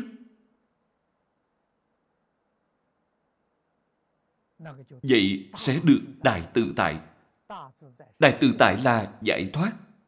Độ là hiểu rõ. Là giác ngộ. Chính là trí tuệ bát nhã. Bồ Tát tu lục độ. Sáu thứ này là trí tuệ. Các ngài trải qua đời sống trí tuệ cao độ. Trí tuệ cứu cánh viên mãn.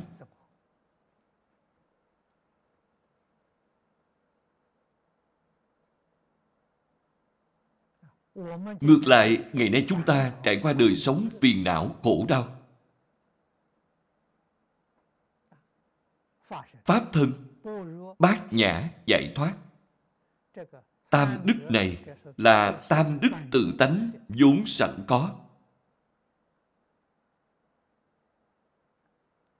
Mỗi mỗi đều đầy đủ, thường lạc ngã tịnh. Thế nên thường lạc ngã tịnh, chúng ta gọi là tứ tịnh đức. Thường là vĩnh hằng bất biến. Lạc là lìa hết thảy khổ. Người thế gian chúng ta nói khổ lạc. Cái khổ lạc này là tương đối. Tất cả khổ lạc tương đối đều không còn nữa. Đều mất hết, đoạn hết rồi. Ngã có nghĩa là chủ tể, có nghĩa là tự tại. chân chánh làm chủ được, thực sự được đại tự tại, tịnh là thanh tịnh, mảy trần không nhiễm. Tâm địa không tịch,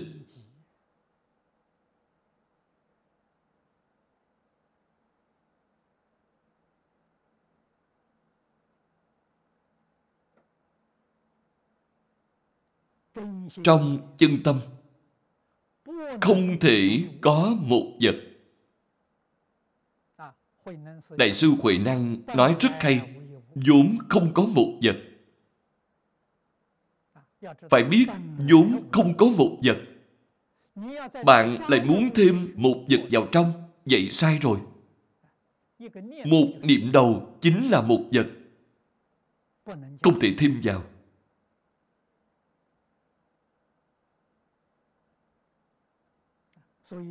Do đó, người tham thiền, niệm một tiếng Phật hiệu là bị ô nhiễm rồi. Phải xúc miệng ba ngày. Trước giờ vốn không có một vật, làm sao có một chữ Phật lọt vào được? Phật cũng không có. Đã không có Phật, vậy chúng ta cần phải niệm Phật hay không? Phải niệm. Cách niệm như thế nào? Niệm mà không niệm, không niệm mà niệm thì mới chính xác. Nếu như bạn có niệm, thì bạn có một vật. Vậy sai rồi. Bạn không niệm thì cũng có một vật. Có vật gì? Có một cái không niệm bạn cũng sai luôn. Nói cách khác, niệm thì sai, không niệm cũng sai. Làm sao mới không sai? Niệm mà không niệm, không niệm mà niệm thì mới không sai. Hai bên không trụ, trung đạo không còn. Làm mà không làm, không làm mà làm, giống như chư Phật Bồ Tát ứng hóa trong chính Pháp giới. Thị hiện vô biên thân tướng, tận hết sức trong các ngành các nghề. Các ngài không niệm không sanh. Không niệm, nhưng các ngài chẳng có ly niệm. Không sanh, nhưng các ngài cũng chẳng có ly sanh. Các ngài trong lục đạo xả thân thọ thân. Cùng với chúng sanh thì hiện hình tướng như nhau. Các ngài là ly tức đồng thời. Những tướng hiện ra không có chính mình. Tướng hiện ra là từ bi ứng hiện để giác ngộ chúng sanh.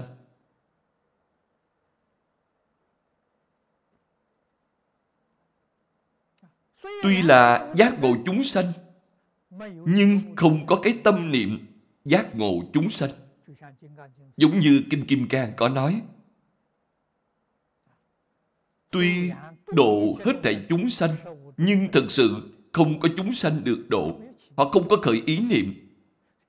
Trong kinh thường dùng mây để làm thí dụ.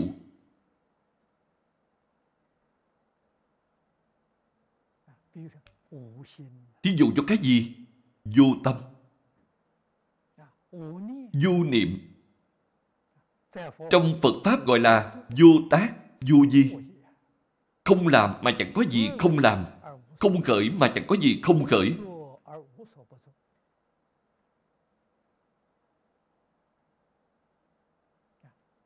Vậy mới tương ứng với thể tướng dụng của tự tánh, tương ứng với pháp thân bát nhã giải thoát của tự tánh, tương ứng với đại phương quảng. Đây là hạnh Bồ Tát. Đây là tâm Bồ Tát.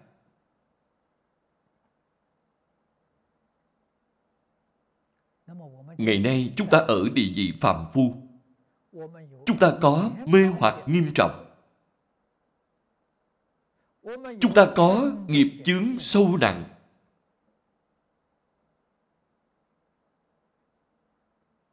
chúng ta cũng rất muốn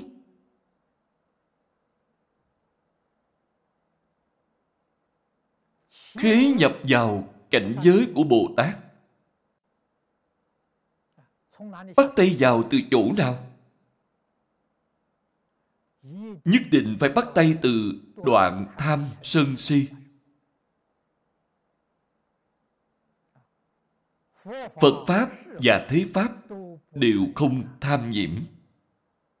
Thuận cảnh không tham. Nghịch cảnh không sân. Bắt đầu làm từ chỗ này. Từ chỗ này mà bắt tay. tuần cảnh, nghịch cảnh rõ ràng, sáng tỏ. Không si. Không tham, không sân, không si gọi là tam thiện căn. Đoạn ác tu thiện. Đoạn ác gì? Đoạn tham sân si. Tu thiện gì? Tu không tham, không sân, không si.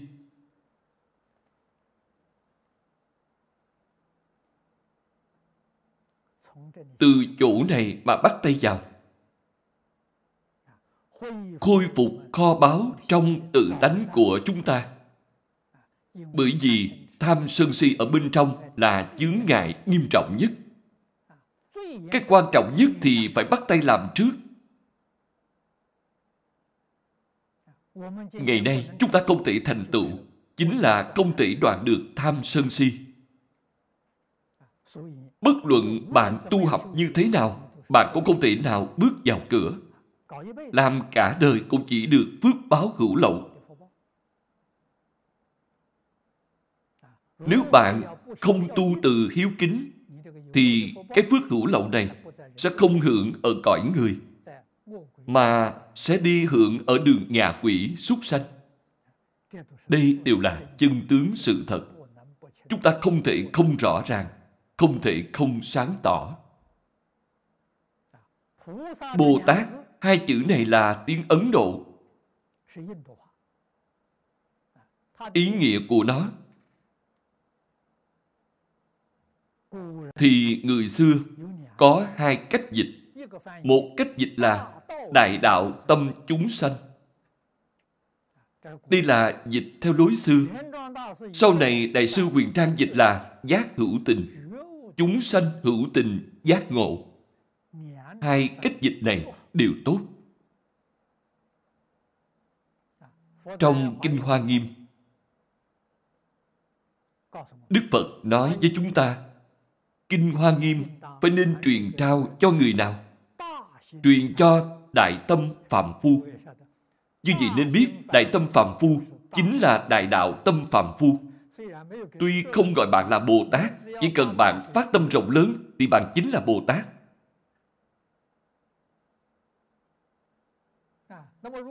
Nếu như nói bạn là Bồ Tát thì bạn sẽ giật mình sợ. Tôi không phải Bồ Tát đâu, tôi không dám nhận. Nếu gọi bạn là Đại Tâm Phạm Phu, vậy được tôi là Phạm Phu, tôi phát tâm rộng lớn được. Thật không ngờ Đại Tâm Phạm Phu chính là Bồ Tát. Giác hữu tình cũng được. Chúng ta là chúng sanh có cảm tình. Cảm tình chính là phiền não. Hữu tình chính là có phiền não. Tuy có phiền não, nhưng đã giác ngộ rồi. Như vậy cũng được. Giác ngộ rồi, nghĩa là như tôi thường nói, bạn đã chọn phương hướng chính xác rồi. Tuy vẫn chưa có nhập vào cảnh giới của Phật, nhưng tâm hạnh, phương hướng này của bạn, đích thực là phương hướng dẫn đến thành Phật. Góc độ không có lệch lạc. Giống như hàng hải, hàng không vậy. La bàn chúng ta đặt đúng hướng rồi. Phương hướng rất chuẩn xác. Tuy vẫn chưa nhìn thấy bờ bên kia, nhưng biết chắc nhất định sẽ tới bờ bên kia.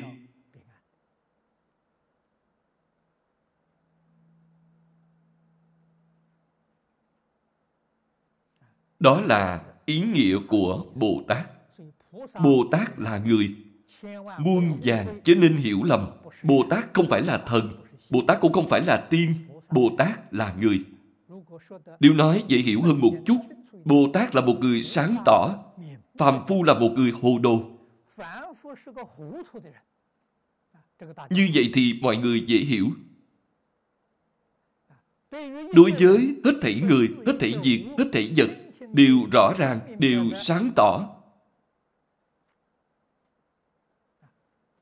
Biết nghiệp nhân quả báo của nó. Chúng ta thường gọi là nhân duyên quả báo. Như vậy thì bạn được xưng là Bồ Tát. Nếu bạn không hiểu rõ, đối người, đối việc, đối vật đều chẳng rõ ràng, không hiểu như thế nào về sự việc, như vậy thì gọi là phàm phu.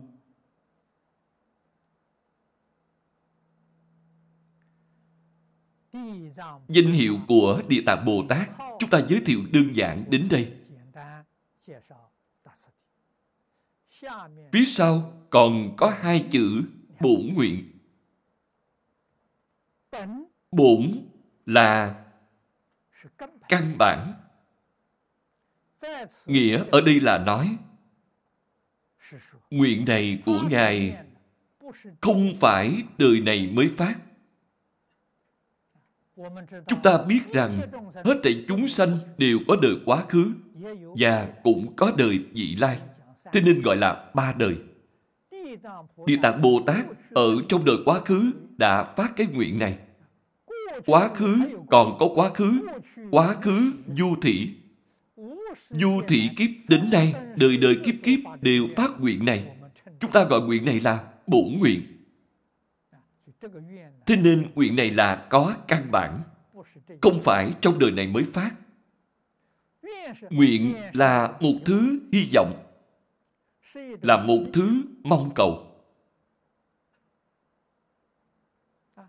Hy vọng, mong cầu này có thể đạt tới viên mãn.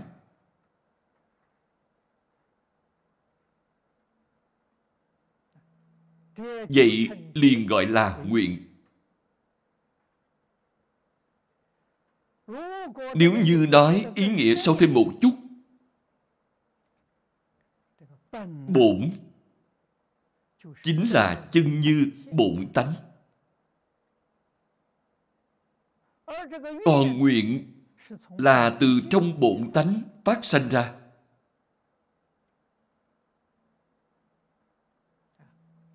Đây mới là ý nghĩa chân chánh của bổn nguyện trong Pháp Đại Thừa.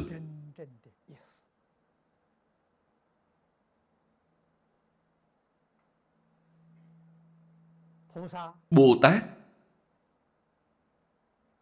như trong Kinh Hoa Nghiêm, gọi là Pháp Thân Đại Sĩ.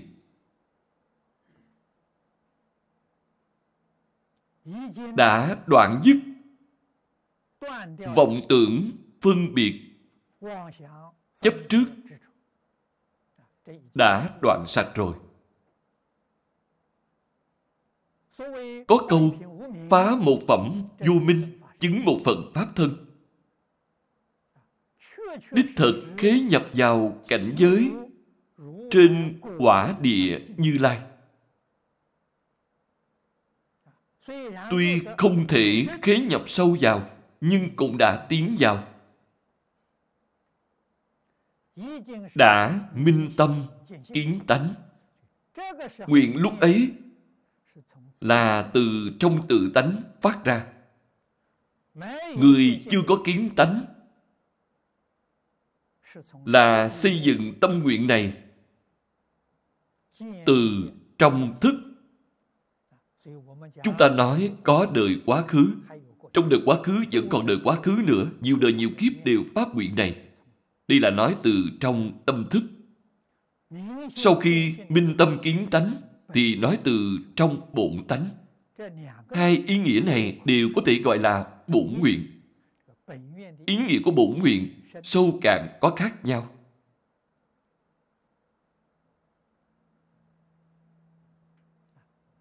Nhưng trong tướng dụng còn gần hơn.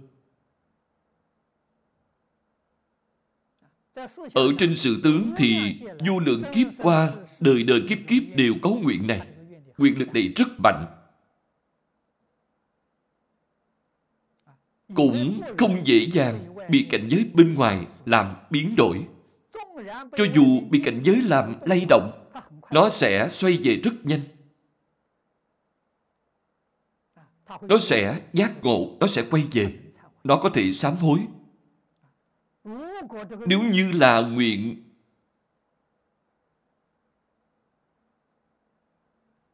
mới phát trong đời này, hoặc giả là trong đời quá khứ, hai đời trước mới phát nguyện, sức mạnh này của nó rất yếu, rất dễ bị ngoài cảnh mê hoặc. Sau khi mê, không dễ quay về. Không biết sám hối. Thế nên chúng ta liền biết được quyền lực này không đủ độ sâu.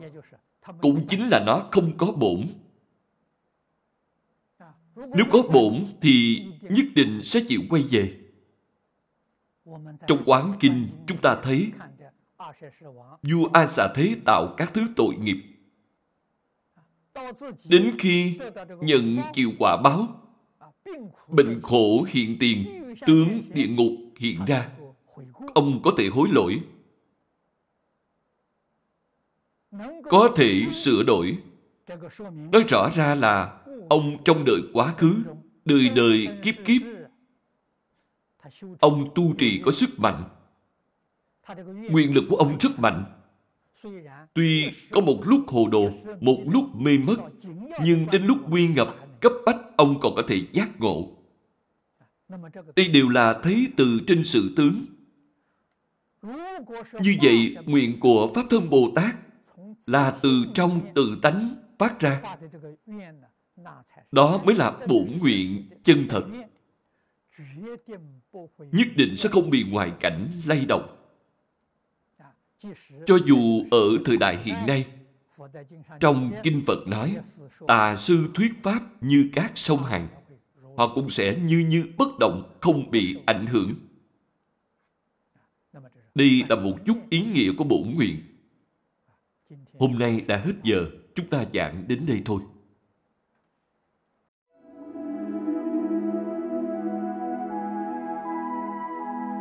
Nguyện đem công đức này trang nghiêm Phật tịnh độ trên đền bốn ân nặng dưới cứu khổ ba đường nếu có ai thấy nghe đều phát tâm bồ đề hết một báo thân này, đồng sanh cõi cực lạc. Nam mô a di đà phật.